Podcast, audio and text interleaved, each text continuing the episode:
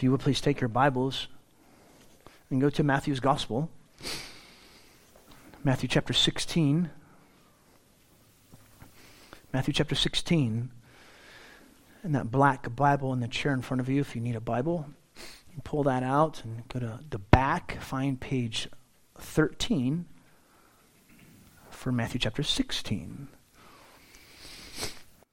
Page 13 in that black Bible. Matthew chapter 16. We're going to study the first 12 verses this morning. Again, I apologize for my stuffiness. Thank you for being gracious to me. I'll do my best, Keelan, not to get all my slobber all over this little gizwitchet. Well, let me read and then we'll dive in, okay? Matthew chapter 16, the first 12 verses. And coming, testing, the Pharisees and Sadducees asked, asked a sign from heaven to show them. But answering, he said to them, Evening, you say, fair weather, for the sky is red. Morning, a storm today, for the sky is red and becoming dark and gloomy. The face of the sky you know how to discern but the signs of the times you are not able. Verse 4 An evil and adulterous generation seeks a sign, and a sign will not be given to it except the sign of Jonah. And leaving them, he went away. And coming to him to the other side, the disciples had forgotten to take bread.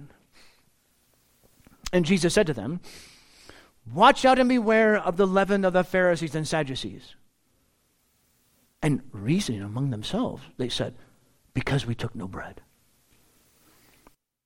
But knowing this, Jesus said, Why do you reason among yourselves, little faith ones, that you have no bread? Do you not yet understand and remember the five loaves of the five thousand, and how many baskets you received? Or the seven loaves of the four thousand, and how many baskets you received? How is it that you do not understand? Did I not speak to you concerning bread? But beware of the leaven of the Pharisees and Sadducees. Then they understood. He did not say to beware of the leaven of bread, but of the teaching of the Pharisees and Sadducees. If there's one thing, many, not all, although sometimes you wonder if it's all, many politicians, there's one thing they're really good at. It's this diverting attention away from the real subject at hand. Especially when it comes to their view or their stance on a particular subject or topic. Many times they'll dance around and never seem to answer the question. Now, some questions are phrased poorly, other questions are phrased in a manipulative way. Okay. So an answer may need clarification. I understand that. Still, many politicians love to do this shift our attention away from the real issue.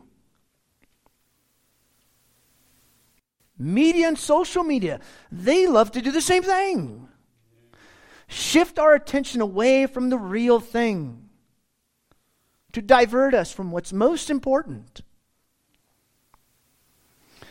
And this is exactly what Jesus warns disciples with the religious leaders of the day the Pharisees and Sadducees. Beware. Don't get diverted. Beware, watch out, or Bow down and worship Jesus, the Messiah, King of Israel. This is the driving theme of Matthew's gospel today. We'll see. Be mindful of that worship. Be mindful of your worship, or beware. Be attentive. Watch. As you respond in worship to Jesus, be mindful of that. Be aware of it. I'll put in a statement for you. Be mindful of your worship, dot, dot, dot, beware. We are called to faithfully worship Jesus and focus on Him. We all worship something or someone. How is your Jesus worship gauged today? Be mindful of your worship of your Messiah King. Worship is our response to God. We understand something from God, and there's a response that comes from our emotions, from our will. Obedience, Galen talked about that in his prayer. How is your Jesus worship gauged today? Speak, O Lord. We're ready to hear. In our acts of love and deeds of faith. You were singing that, remember? Great is your faithfulness. You're faithful. I'm going to trust you. How is your worship today? Another way to put it, here's some, another statement. We should be concerned about heart issues, doctrinal affairs, spiritual matters, and staying faithful to the truth of Christ. And why do we worry about the material, physical things of this life? It's stupid, ridiculous, it's silly. We get diverted and sidetracked. We must watch out and beware, put in a negative way, of the influence of sin in our lives, of, false teaching, of people or situations who will try to take our hearts away from His most important our love and devotion and commitment to Jesus, our King.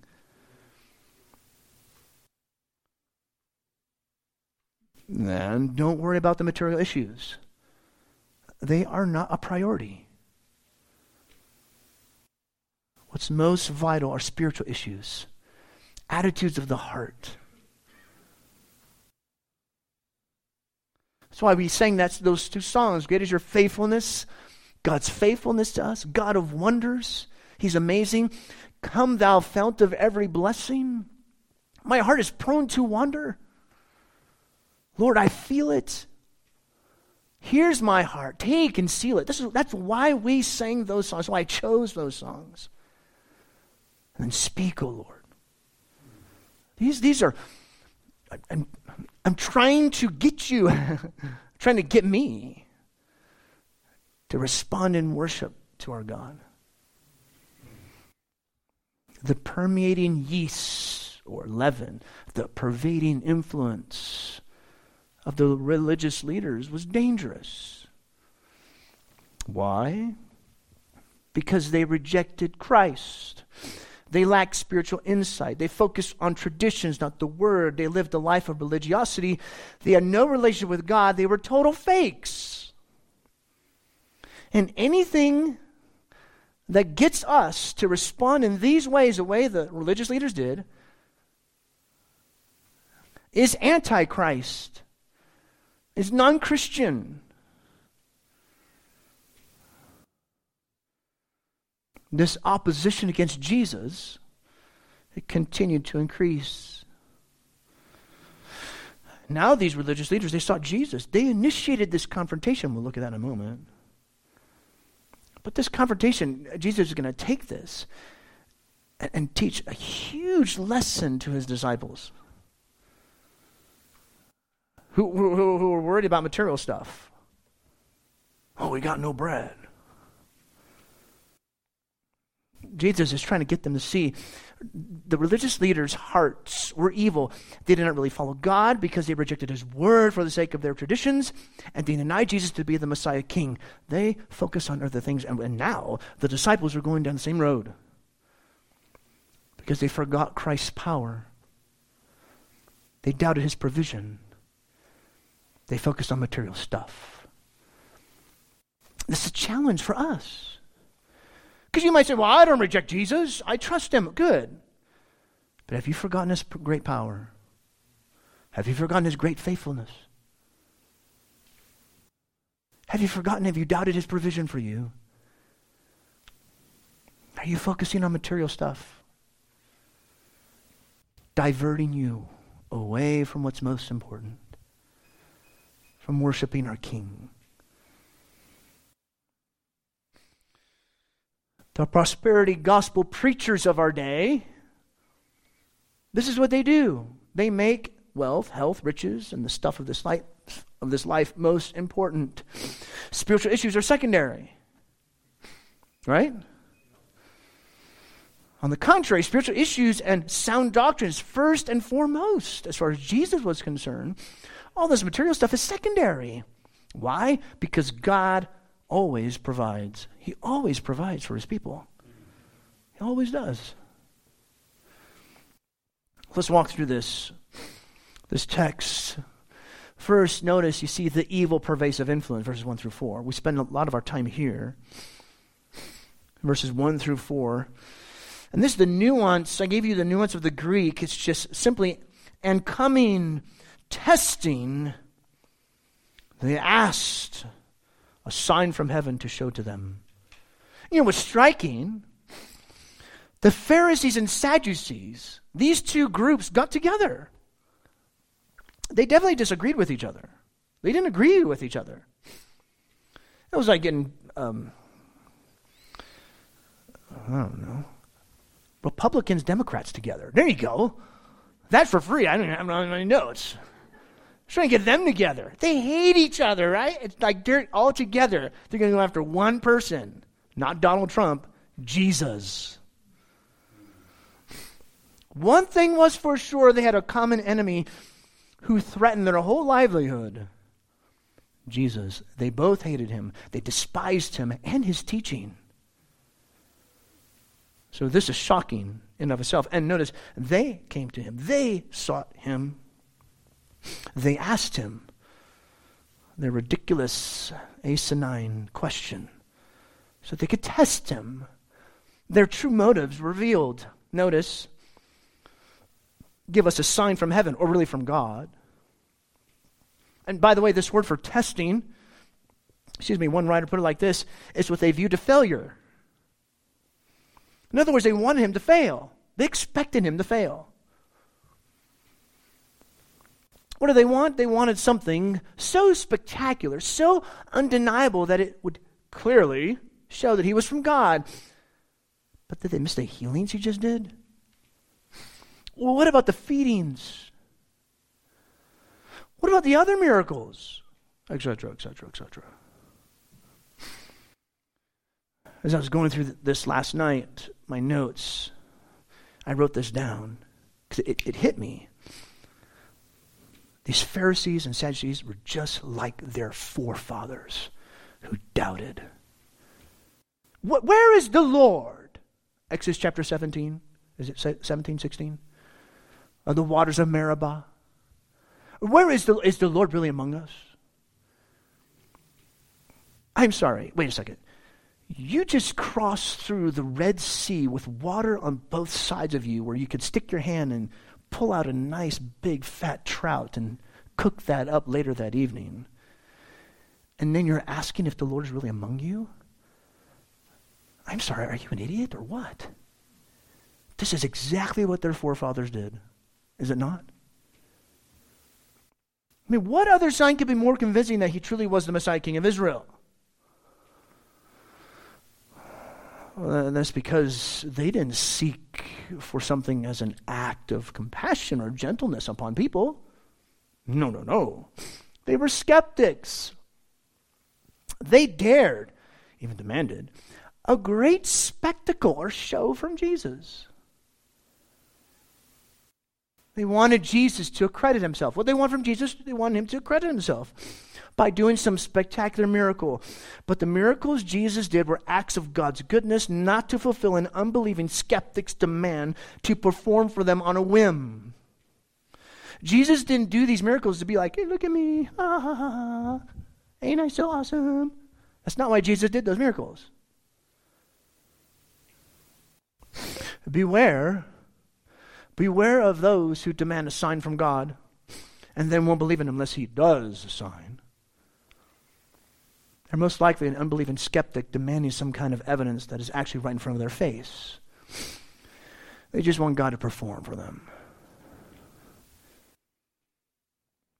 One writer put it like this quote, seeing is not always believing, end quote.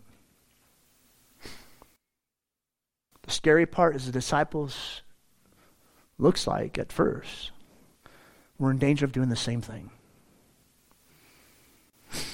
Notice Jesus' response, verse 2. Answering, he said to them, There's a nuance of the, of, of the, the Greek here. Evening, you say fair weather. The sky's red. Morning, storm today. The sky's red and becoming dark and gloomy. Now, Jesus' answer has actually two parts. There from verse 2 and 3, it's the first part. Now, it's debated in terms of its actual inclusion in Matthew's gospel. I'll talk about that in a moment. But here, what does Jesus do? Jesus contrasted their understanding of the weather with their incompetence when it came to spiritual issues. In other words, i.e., the signs of the times, Messiah has come. Now, as a side note, as far as its inclusion in Matthew's gospel, that part there in verse 2 Verse 2 and 3, I think you see it there. The earliest manuscripts do not contain that part. The evidence is split. Um, it's a variant in the manuscripts, but it has no bearing on major doctrines or, or major teachings of Scripture. I mean, something that usually you can take th- this to the bank, but not always, but usually. Scribes will always add things in, they'll never take things out. So, usually, not always, the shorter reading, reading is the original reading but not always. But, but usually. What's that? Yes, it appears, um, I think it's in uh, Luke's gospel. So that's why they wonder if they just got it from Luke's gospel. So, but be that as it may, we'll take it for what it is. And notice when Jesus says this here, the end, uh, uh, verse 4, excuse me, uh, verse 3, the appearance of the sky you know how to discern, but the signs of the times are not able. The signs of the times, the last days have come. Messiah is here. God had visited his people in the person and work of his son, Jesus. I mean, they should know that. But instead, they just memorized the little phrase Red sky night, sailor's delight. Red sky morning, sailor's warning. They just knew that. I didn't know that. I had to read it, sorry. Um, they could do this, but they could not discern that God had come in the person of Christ? Really? Dr. Carson says this quote, the proof that they cannot discern the signs is that they ask for a sign. End quote. Exactly. Completely lack spiritual discernment. But the second part of Jesus' answer the problem is their heart. Look at verse 4. An evil and adulterous generation seeks a sign, and a sign will not be given to it except the sign of Jonah. Generation, that is those alive at that time, they ask for a sign. They didn't ask from pure godly motives. Their motives were evil, adulterous, evil with no goodness or justice. Adulterous, they had false vows to God. Their vows were false. Their hearts were evil. We talked about this earlier. They did not really follow God. They rejected His word for the sake of their traditions. They denied Jesus being the Messiah King. They focused on the other things. Remember, we said this earlier. The leaders rejected Christ. They lacked spiritual insight. They focused on traditions, not the word. They lived a life of religiosity. They had no relationship with God. They, they, were shams. And anything that gets us to do that is diverting our attention away from where we're supposed to be. Ah, but they were still culpable. Jesus' miracles clearly showed he was truly the Messiah, King of Israel. So, the only sign they'd be given was the resurrection his resurrection, the ultimate sign from heaven. Yet, even if someone rose from the dead, they still would not believe. Somebody says, I need God to appear before me. If God Himself were to appear before them, they still would not believe. Still. That's what Jesus said about what happened with Abraham and the rich man. The rich man said, Just send someone from the dead. And He said, No. Father Abraham said, No. If they will not believe the law and the prophets, neither will they believe as someone resurrected from the dead. Which is exactly what you see here with the Pharisees and Sadducees. The sign of Jonah has to do with Jesus' death and resurrection. That's the only sign they would be given, but guess what? People need heart changes to trust Him and to believe in Him and to believe in that resurrection. Look, if you're a see it to believe it kind of person, beware. You ever thought about maybe we need to believe in order to understand? That's what Augustine said. The truth is plain, it's right there in front of you. I don't need to convince you that that's a table. No, you can believe that to be a, a nice, big, huge birthday cake for you. You're more than welcome to believe that. If you want to believe that table is a birthday cake, go ahead. But the fact of the matter is, that's a table. The fact of the matter is, Jesus has physically resurrected from the dead, and you need a heart change to believe in that. That's people need heart changes. And look at Jesus' response, the end of verse 4 here. Leaving them, he went away. This was an act displaying his defiance against them. He blew them off, taught to the hand. Totally incompatible they were with each other. So we spend a lot of our time here, the evil, pervasive influence. And now notice we come to the main point here, which is be mindful of your worship. Beware. Notice what happens in verse 5 and 6 with the disciples. However, they arrived, they, uh, they came to the other side, they'd forgotten bread. Verse 6 Jesus said to them, Watch out, beware of the leaven of the Pharisees and Sadducees.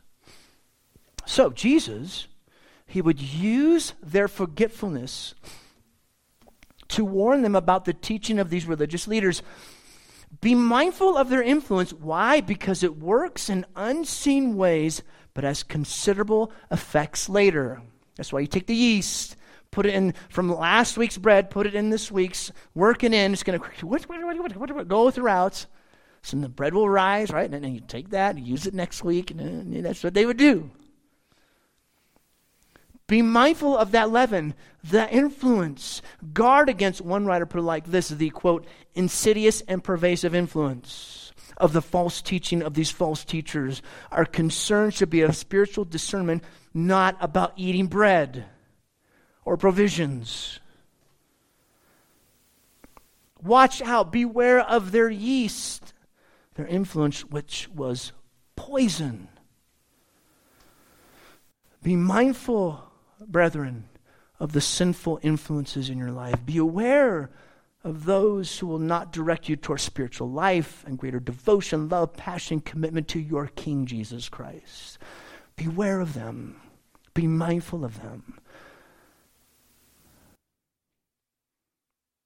We should be skeptical of those who direct us away from the truth of Jesus, who direct us from away from spiritual heart issues. Where's your heart today, even? Have you bowed down to Jesus and worshiped him? That would be your first response.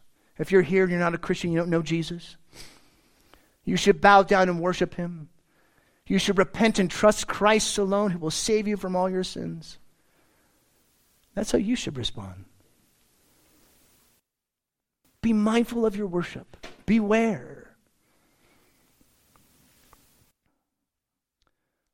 But don't worry about material stuff. Look at verses 7 through 11. Verse 7 Reasoning among themselves, saying, Because we took no bread. Oh man, Jesus is ticked off at us because we forgot bread. Crud! One writer put it like this quote, this is not one of the disciples' better moments, end quote. Lots of laughs. I thought that was funny. Be, watch out, beware of the le- I don't get it. Oh, wait, we were supposed to bring bread. Oh, no. Wait, wait, what? He's mad because you forgot to bring bread? Really? That's what you think? That's why Jesus called them little faith ones. They had forgotten. The disciples are going down that same road. They forgot Christ's great power. They doubted his provision. They focused on material stuff. The disciples focus on material concerns. Friends, we must get our focus off of the material, worldly things of this life. We must not worry about the stuff in this world, our material needs, comforts, health, and wealth. False teaching will focus on this.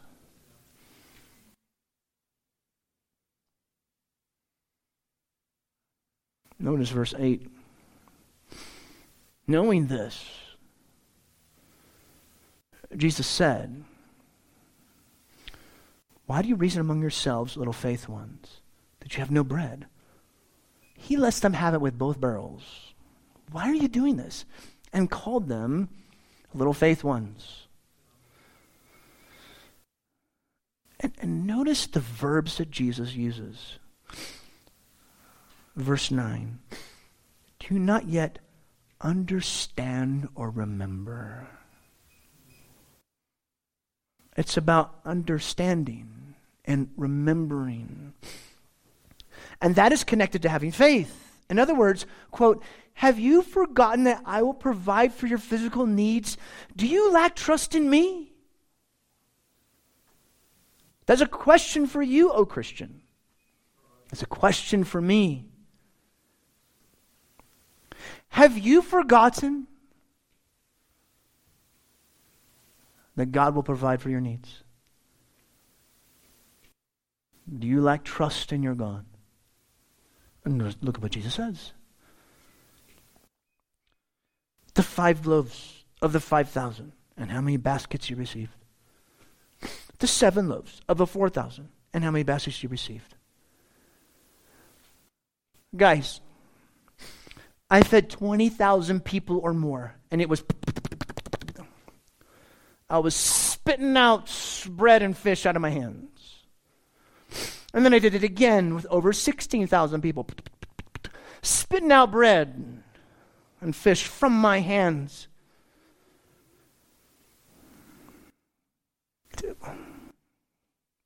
How in the world did you come up with the premise that I'm warning you about having not having bread?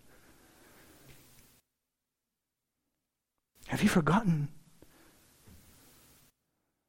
You really think that we're debilitated because you forgot to take bread? Knucklehead disciples, right? And we're so hard on them because we're never like that. I'm glad I'm not as dumb as they are. Don't we trust our master? Don't we believe that he will take care of our physical needs? Has he not promised that he would? Are things of this world diverting your attention away? He challenged his disciples to wholly trust God for their needs. Don't get sidetracked. Don't worry about this stuff. Our focus should be worshiping our King and our heart attitudes, doctrinal matters and affairs, spiritual issues.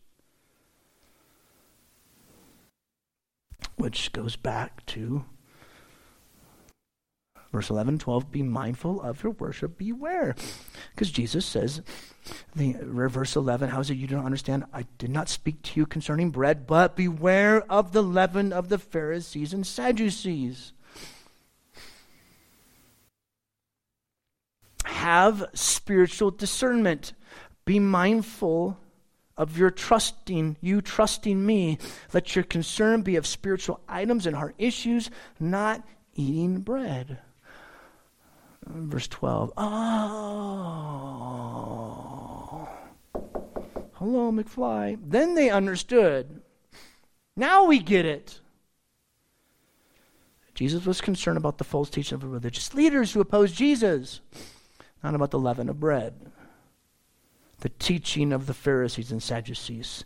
Beware and watch out for those who are opposed to Jesus. Beware of their use of the pervasive influence toward ungodliness. These religious leaders did not have the ability to see that Jesus was the Messiah. They hated Jesus. And they want him out of the picture. They want to lead other people astray too, away from Jesus. Beware of those who want us to make much of the physical stuff of this life. What you shall eat, what you shall drink, what you shall wear. Your Heavenly Father knows you need these things. Oh, where did He say that? Oh, yeah. The Sermon on the Mount. Remember Matthew chapter 6? Jesus' miracles and his teaching were in tra- direct contradiction with these religious leaders who did not want to lose their power or their status among the people or their power there in Rome for that matter. Spiritual food was their problem. So, why then do we become preoccupied and concerned about material things of this life, which lulls us to sleep and renders us dull of what God values in His kingdom and the teaching of His word? This is the danger of the prosperity gospel today. It's about God making you rich, healthy, wealthy. No, God will give you what He wants to give you. Seek first His king and His kingdom and His righteousness. He'll take care of the other stuff. Our concern should be heart issues. Have we forgotten Christ's power? Do we doubt His provision and focus on material stuff? Have we grown cold to the sinful influences in our lives? Are we making efforts to foster true worship in our lives, our love, passion, commitment to our King? In what ways are we doing that? Reading Scripture, coming together as His body, praying. Those are the means of grace for us to grow. We should be concerned about heart issues, doctrinal affairs, spiritual matters, and staying faithful to the truth of Christ. So, why are we so worried about material, physical things of this life? It's silly. We're called to faithfully worship Jesus and focus on Him. We all worship something or someone. So, how is your Jesus worship gauge today? Be mindful of your worship of your Messiah King. How is your Jesus worship gauge? How will it be tomorrow, Wednesday evening, Thursday morning, Saturday afternoon? How is it going to be your Jesus worship? Your response, or will we get sidetracked? Will our attention be diverted away? Lord, help us as we pray this. We know that we're weak, and yet thank you that you show us such amazing grace, anyways. All those times that we doubt you, Jesus, is why you had to die. So help us with our unbelief. Work in our hearts that we may have hearts that worship you, that respond in true worship and love for you, Lord Jesus. Whether we're sick or healthy, when we have so many things going on, health issues, trying to figure out life, the uncertainty of things that take place in our world. And all of this.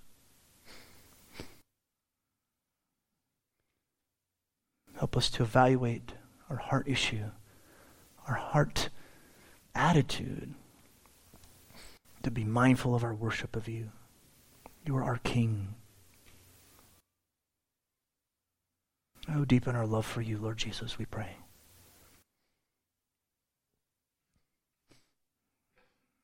So, if you would, at this time, I encourage you. Just take a few moments between you and the Lord to let your mind focus on these things, to ponder the truth of His Word.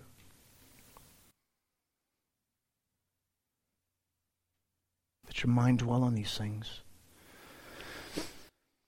And you know, after a few moments, we sing, we do our giving, we sing, pray.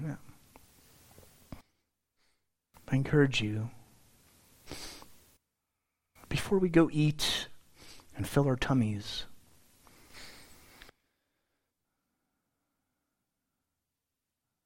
As Paul says, let your mind dwell on these things. Let your mind dwell on the Word. Feast upon the Scriptures. Feast upon God's truth. And let His Word test our thoughts and our attitudes and the radiance of His glory and the radiance of His Word. Do that. Take a few moments to do that.